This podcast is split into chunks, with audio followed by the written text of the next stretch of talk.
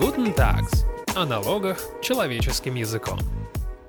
Здравствуйте, уважаемые слушатели! В эфире подкаст Guten Tax и его ведущий Алексей Савкин. Мы не замечаем этих людей, но без них никуда. Говорят, это третья по распространенности профессия. Больше у нас в стране только водителей и продавцов в магазинах. Я говорю о бухгалтерах. Обыватели думают, что они просто считают зарплаты, некоторые вспоминают еще и про налоги. Айтишники спят и видят заменить их программами с элементами искусственного интеллекта. Чем сейчас занимаются бухгалтеры? Заменят ли их роботы? Насколько безопасно нанимать бухгалтера на аутсорсе? Эти и другие вопросы мы зададим человеку, который, наверное, знает все о бухгалтерах. Это издатель clerk.ru Марина Снеговская и управляющему партнеру TaxAdvisor Дмитрию Костальгину. Приветствую вас, коллеги. Всем привет. Привет, друзья. Марина, первый вопрос к вам. Вот в обывательской среде создан этакий образ бухгалтера, это закопанный в бумагах, уже не молодой и, как правило, несчастливый человек, который считает зарплату. А можете рассказать, чем вообще занимается современный бухгалтер? Алексей, ну, во-первых, образ какой-то странный, мне кажется, образ из карнавальной ночи.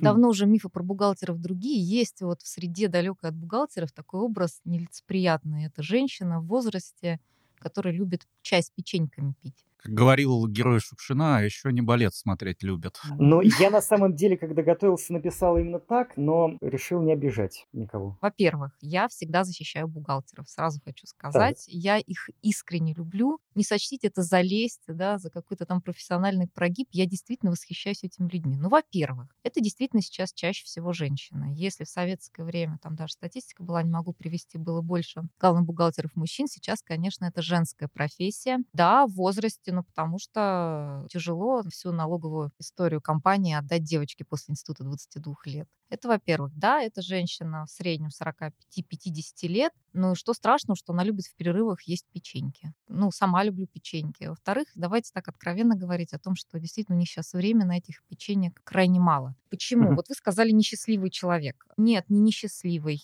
Я не считаю, что нужно связывать э, профессию с какими-то личными ощущениями. Давайте говорить о том, что это просто безумно занятый человек. Вот вы меня спросили, чем сейчас занимаются бухгалтеры. Бухгалтер занимается всем. Это не просто, знаете, фраза для красного словца, это действительно так. Давайте я вам расскажу. Вот вы сказали, у обывателя есть образ. Чем же занимается бухгалтер? Mm-hmm. Засчитывает зарплату. Да вот ничего подобного. Зарплата это, наверное, не знаю, 5% его времени. Бухгалтеру нужно рассчитать налог, нужно составить декларацию. Эту декларацию нужно отправить. Иногда ее нужно отправить по электронным каналам связи, иногда ее нужно на бумажечке распечатать, там бывают ситуации, принести в налоговую инспекцию. Чтобы принести в налоговую инспекцию, нужно онлайн записаться в налоговую инспекцию через госуслуги или другой сервис. Прийти, взять талончик, отстоять очередь и сдать эту декларацию. Но это на самом деле верхушка айсберга. Дальше. Куча проверок в компании. Налоговая проверка — это особая история, которая длится несколько лет. Это все сложно, это может привести к уголовке, в том числе для самого бухгалтера. Это может привести к субсидиарной ответственности. Субсидиарная ответственность — это такая страшная штука. Позволю объяснить себе простым языком.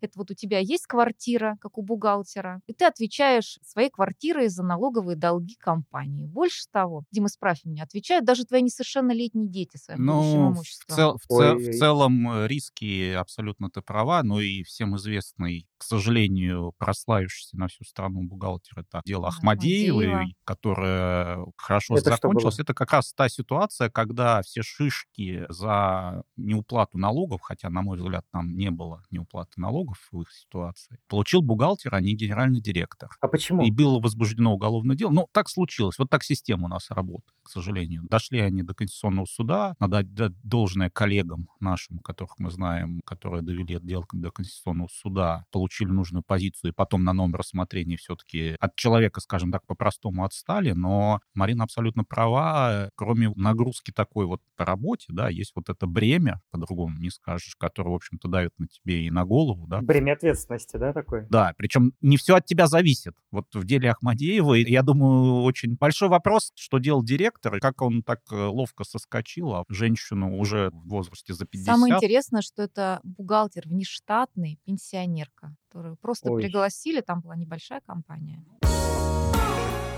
коль уж мы свернули в сторону ответственности, объясните мне тоже, как обывателю, а почему вообще бухгалтеров наказывают? Вот я читаю в СМИ, арестовали директора и главбуха. Его за что? Он же просто, ну, как технический такой человек, в хорошем смысле этого слова. Директор, понятно, он принимает решение, он ведет компанию, он совершает, возможно, противоправные действия. А бухгалтер? Ну, во-первых, это, знаешь, больше философский вопрос, потому что это норма закона.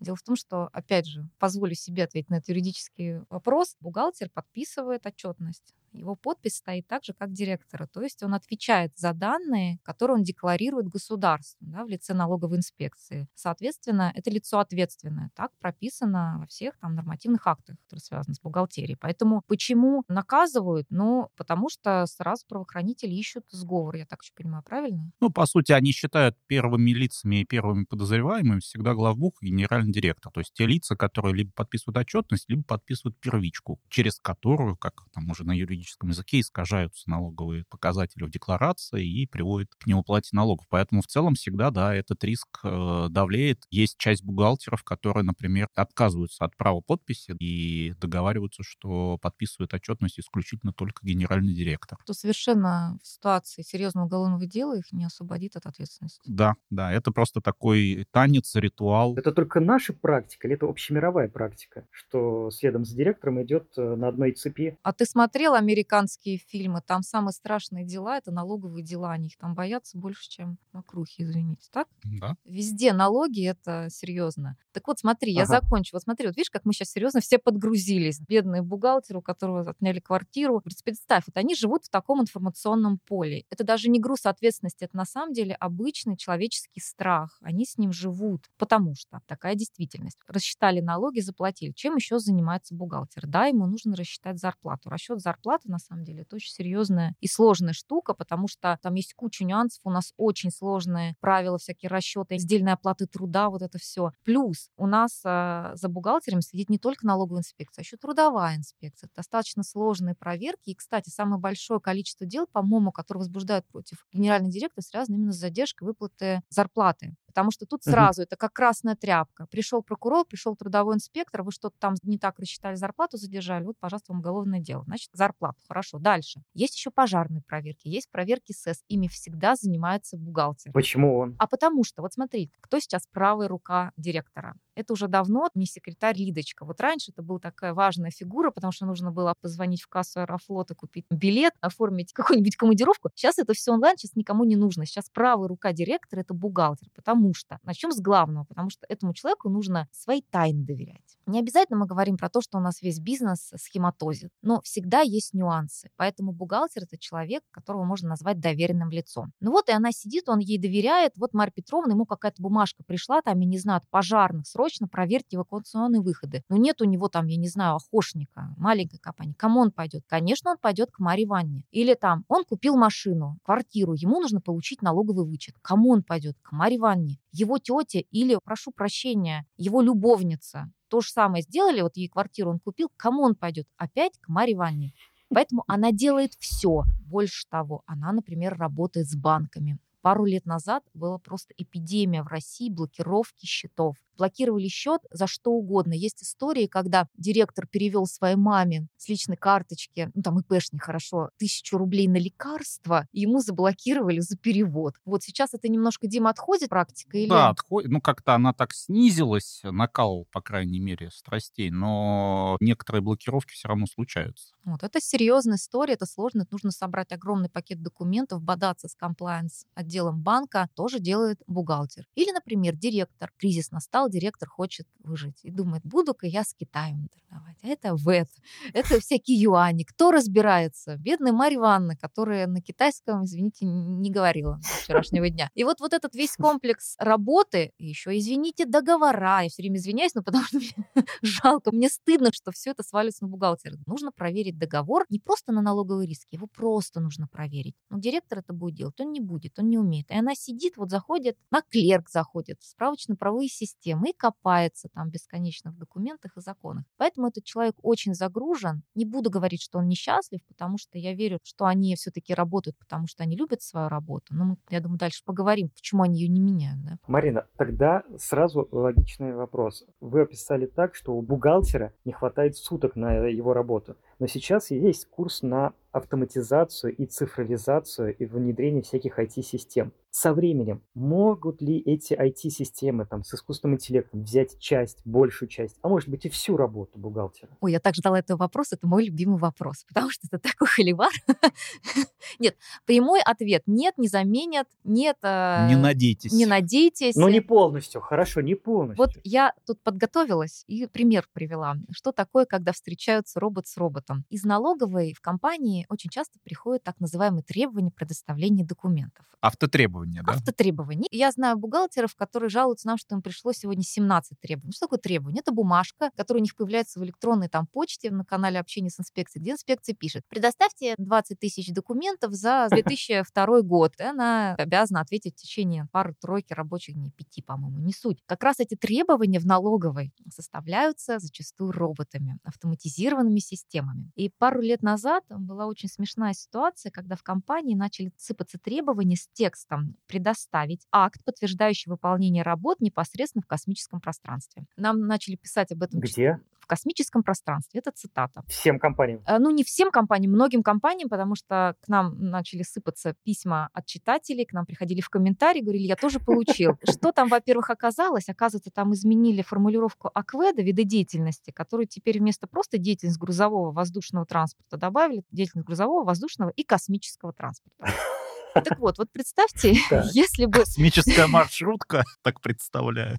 Космический грузовик. Да. Так вот, вот вы представьте, если бы на это ответил какой-нибудь там робот. Начался бы замес, потому что, если ты не успеваешь вовремя и правильно ответить, опять же, Дима, Ну, блокирну, блокирнут счета, счет, там начинается, как говорится, ты открываешь ящик Пандоры, налоговая расстроилась, обиделась, что ты ей, значит, что-то матом ответил, твой робот. И, соответственно, налоговая проверка все больше маячит на горизонте. Поэтому автоматизация — это хорошо. Просто тут не нужно, опять же, опускаться до фразы, у нас сегодня какой-то киноподкаст, мы вспоминаем, что скоро не будет у нас театр, будет одно кино. Так вот, это то же самое. Какая-то автоматизация будет развиваться, ну, например, какая автоматизация хорошо. Обработка первички, ввод данных первички. Вот чтобы не ручками бедные бухгалтеры вот эти кучу всяких документов вводили, а чтобы они хорошо сразу показывались на экране. Опять же, сейчас даже вот система ввода первички не идеальна, тоже за ними нужно перепроверять. ЭДО. Ну и, кстати, извини, перебью, и проверять зачастую сложнее, если бы ты сам бы вбивал с самого начала. То есть это совершенно другая задача. Но я хочу сказать, что если еще года три назад систему ввода первички вызывали у бухгалтеров, ну вот такой типа,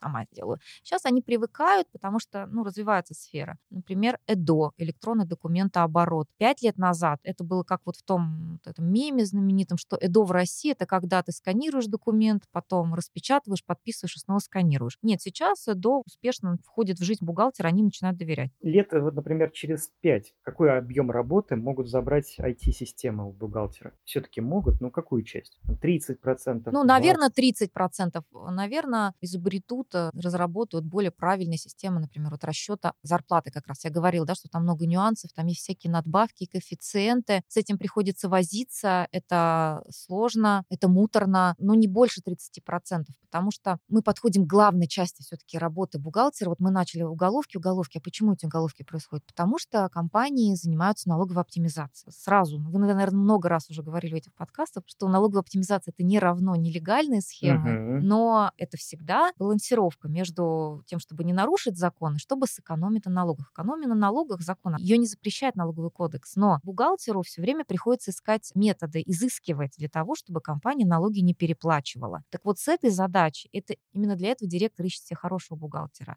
Ты не доверишь никогда программе такие тонкие вещи, как способ экономии на зарплатных налогах. Дим, согласен со мной? Ну, это если только, знаешь, под программой, к сожалению, мы сейчас видим, да, подсовывают просто какой-то тебе справочник, да, и ты просто по меню, как по каталогу лазишь. В таком смысле, конечно, там могут быть какие-то энциклопедии, да, но вряд ли мы про программу говорим в этом ракурсе, да. То есть Марина как раз говорит про интеллектуальную такую работу, или банально, даже не обязательно оптимизация, да, вот какой-то ну, вот сделка, или веб пошел, вот как Марина говорит, а как? А вот здесь вот можно так сделать, а можно вот так сделать. Кто это решение решение примет. Директор глядит на бухгалтера и говорит, слушай, ну решай, можно так, можно сяк. Я не могу выбрать, ты же бухгалтер. Ты выбери, как нам сформулировать и условия договора, или какой-то метод там в учетной политике выбрать. Ну вот условно, банально, насколько часто, Марин, скажи, там, амортизация. Вот ее можно линейным методом, а можно нелинейным. У обоих есть плюсы и минусы. Да, может быть, там для совсем маленьких компаний не актуально, но все равно выбор с бухгалтером, и, по крайней мере, он должен иметь э, способность объяснить директору, да, в чем разница и в чем плюсы и минусы того или иного метода. Потому что кодекс предоставляет достаточно много выбора, на самом деле, даже просто в прямого выбора. Там вот выбор методов э, амортизации, списание прямых косвенных затрат, как их распределять и так далее, и так далее.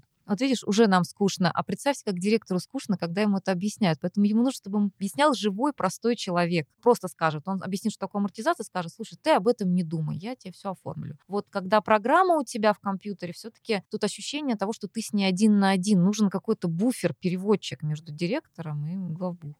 Коллеги, вот нас постоянно пугают, э, там то Греф выйдет, что-нибудь заявит, что часть профессии заменит роботы. Марин, у вас э, на Clear.ru была замечательная статья о том, что в 3,5 миллиона бухгалтеров. Правильно я вас понимаю, что там лет через 5 их меньше точно не станет? Ваше мнение интересное, Дмитрия. Не заменят? Нет, не заменят. Бухгалтеров точно станет больше, потому что я верю, что юридических лиц станет больше. Соответственно, это просто обычный линейный рост. Когда говорят роботы, ну вот мы же их обсудили, это и есть система автоматизированная. Которая оптимизирует, да, Конечно. часть работы. Просто кто-то называет это пафосным словом робот. Все представляют, что это какая-нибудь там тетя едет одновременно кофе наливает, а в другой руке держит декларацию. Такая железная Марья Ивановна.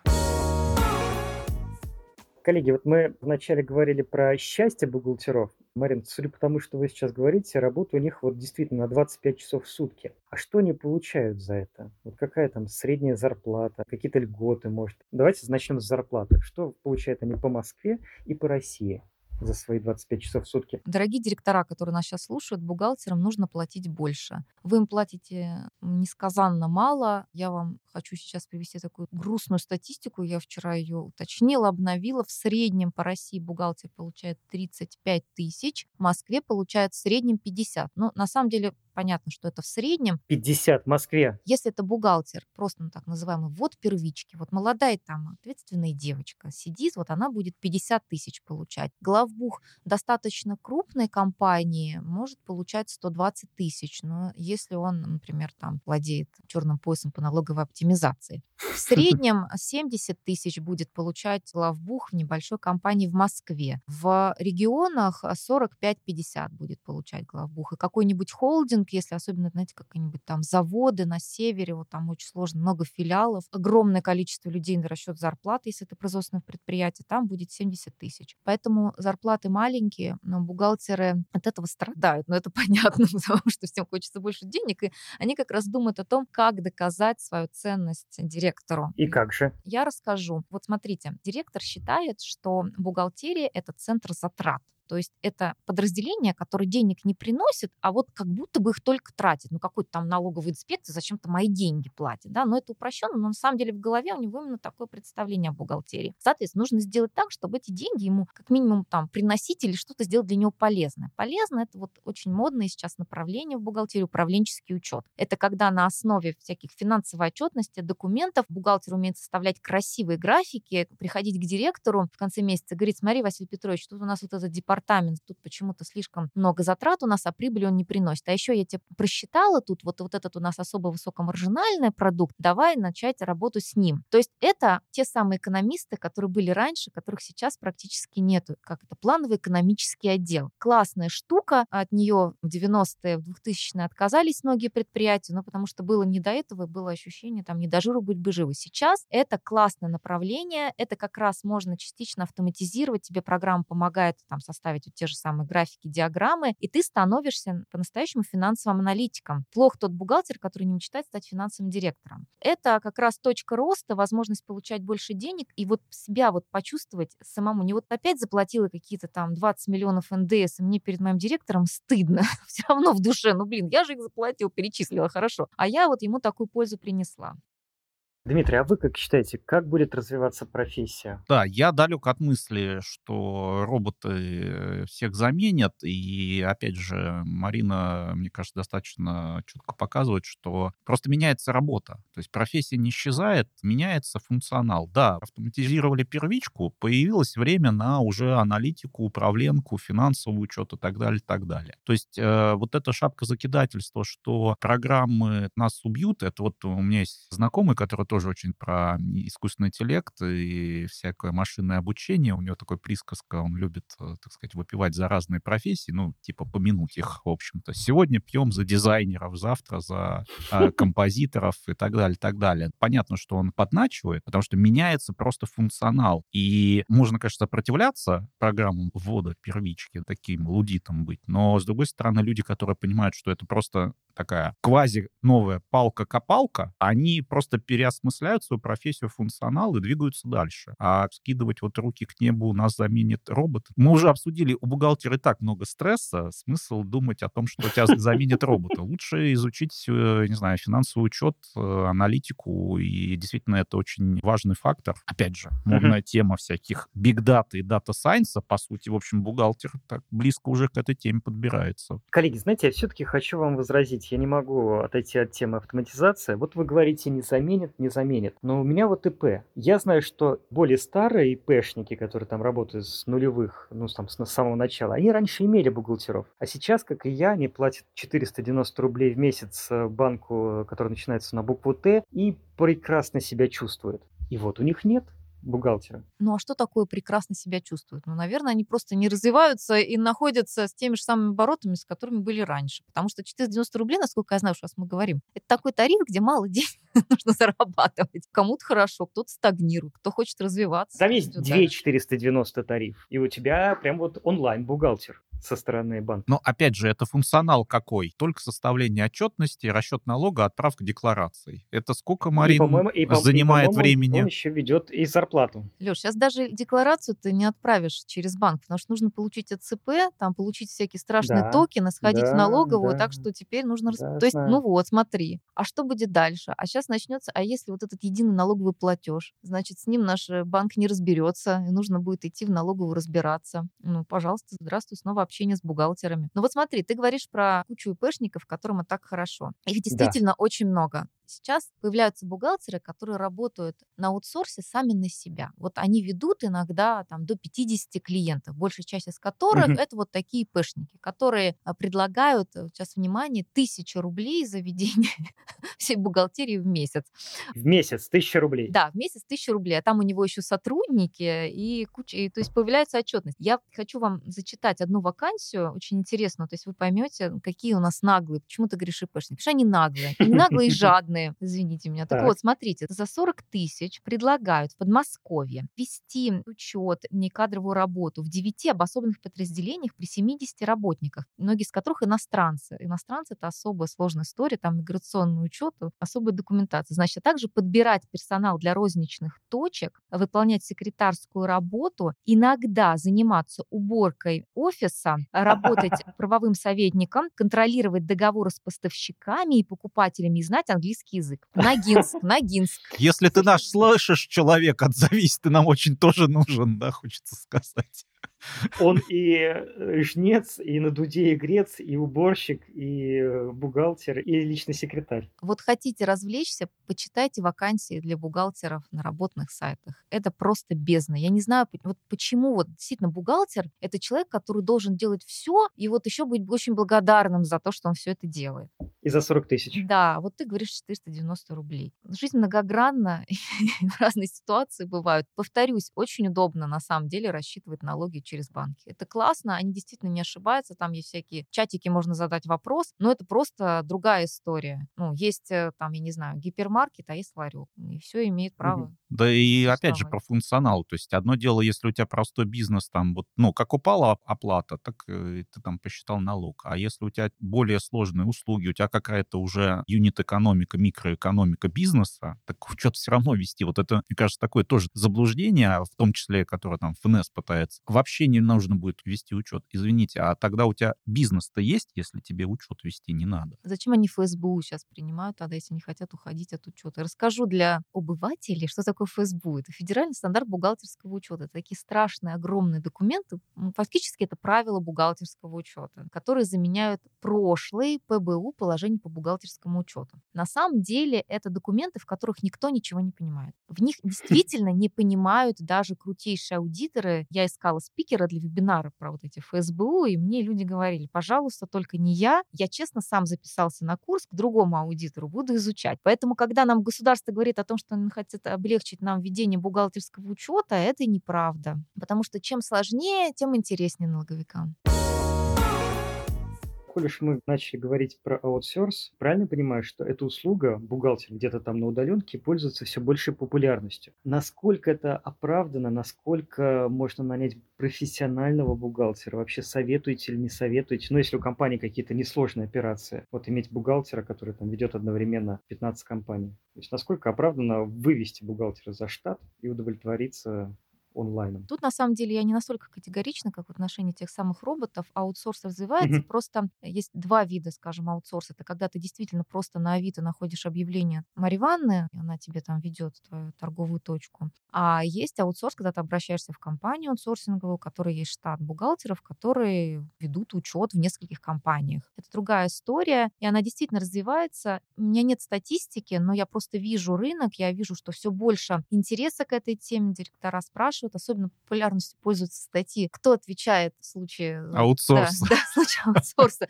Я перечитала эти статьи, на самом деле там самое важное, что даже если очень грамотно составлен договор и прописаны страховки, прописано, когда виноват аутсорсер, все упрется при уголовном деле мнение оперативников, следователей. И они должны сами убедиться в том, что была вина именно исполнителя аутсорсера. А они, скорее всего, по старинке придут к директору. Поэтому директор на самом деле, ну то есть представить себе ситуацию, что директор скажет, ну, свободен, иди, мы, значит, дальше твоих аутсорсеров посадим. Но это сложно. Не знаю, Дим, есть такие дела? Ну, слушай, я вот так не припомню, чтобы именно, да, какая-то уголовка была к аутсорсерам, но я с тобой согласен, есть такой стереотип, что передам-ка я аутсорсеру, и ответственность, она сразу туда автоматически уходит за деньги. Но, к сожалению, так она не работает. Да.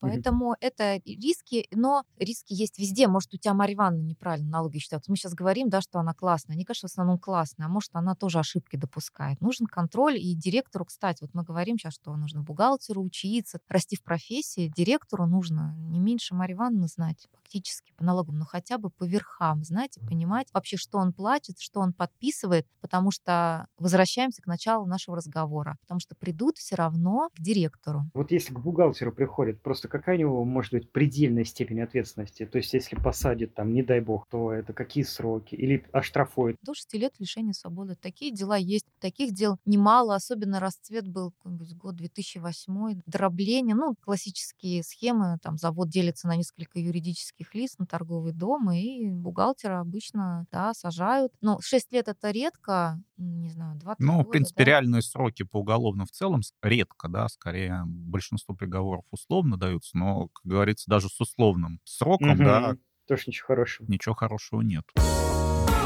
Коллеги, ну и под э, конец нашего выпуска давайте немножечко такой займемся футурологией. Давайте немного пофантазируем и общими мазками нарисуем, какими будут бухгалтеры через там лет 3-5 что изменится? Вот я нарисовал образ, и вы сами подтвердили его, женщины, которая кушает печеньки в перерывах. Перестанет она кушать печеньки? Станет она моложе, средний бухгалтер? Да, они станут моложе. Старая гвардия будет уходить, но это на самом деле просто естественный процесс, потому что вспомним, когда вообще нашему бизнесу понадобились бухгалтеры. Ну, в 90-е годы. Вот это обычно была молодая женщина, там 25-30 лет, вот сейчас они как раз, получается, выходят на пенсию, и появляется все больше факультетов, то есть финансы, кредита, финансовый анализ анализ экономика, они все будут приходить на рынок, они будут приходить активно вот в аутсорсинговые компании, как раз куда достаточно просто устроиться без опыта. Вот куда пойдет выпускник, да, в компанию маловероятно его возьмут, а в аутсорсинговую компанию на убой, так сказать, возьмут. Вот, поэтому старая гвардия будет уходить еще потому, что мне кажется, что все-таки они уже устали, не потому что возраст, а потому что они реально задолбались. Вот я сама вот сегодня перечисляла все, что они делают, и опять же, я прониклась глубоким не только уважением, а еще жалостью к этим людям, и я, опять же, вспоминая, сколько им платят сейчас, вот просто думаю, господи, Мгм. ну пора что-то менять. Создать профсоюз Да. бухгалтеров, кстати. Есть ли он у нас в стране? У нас нет. Знаешь, нету? Создадим.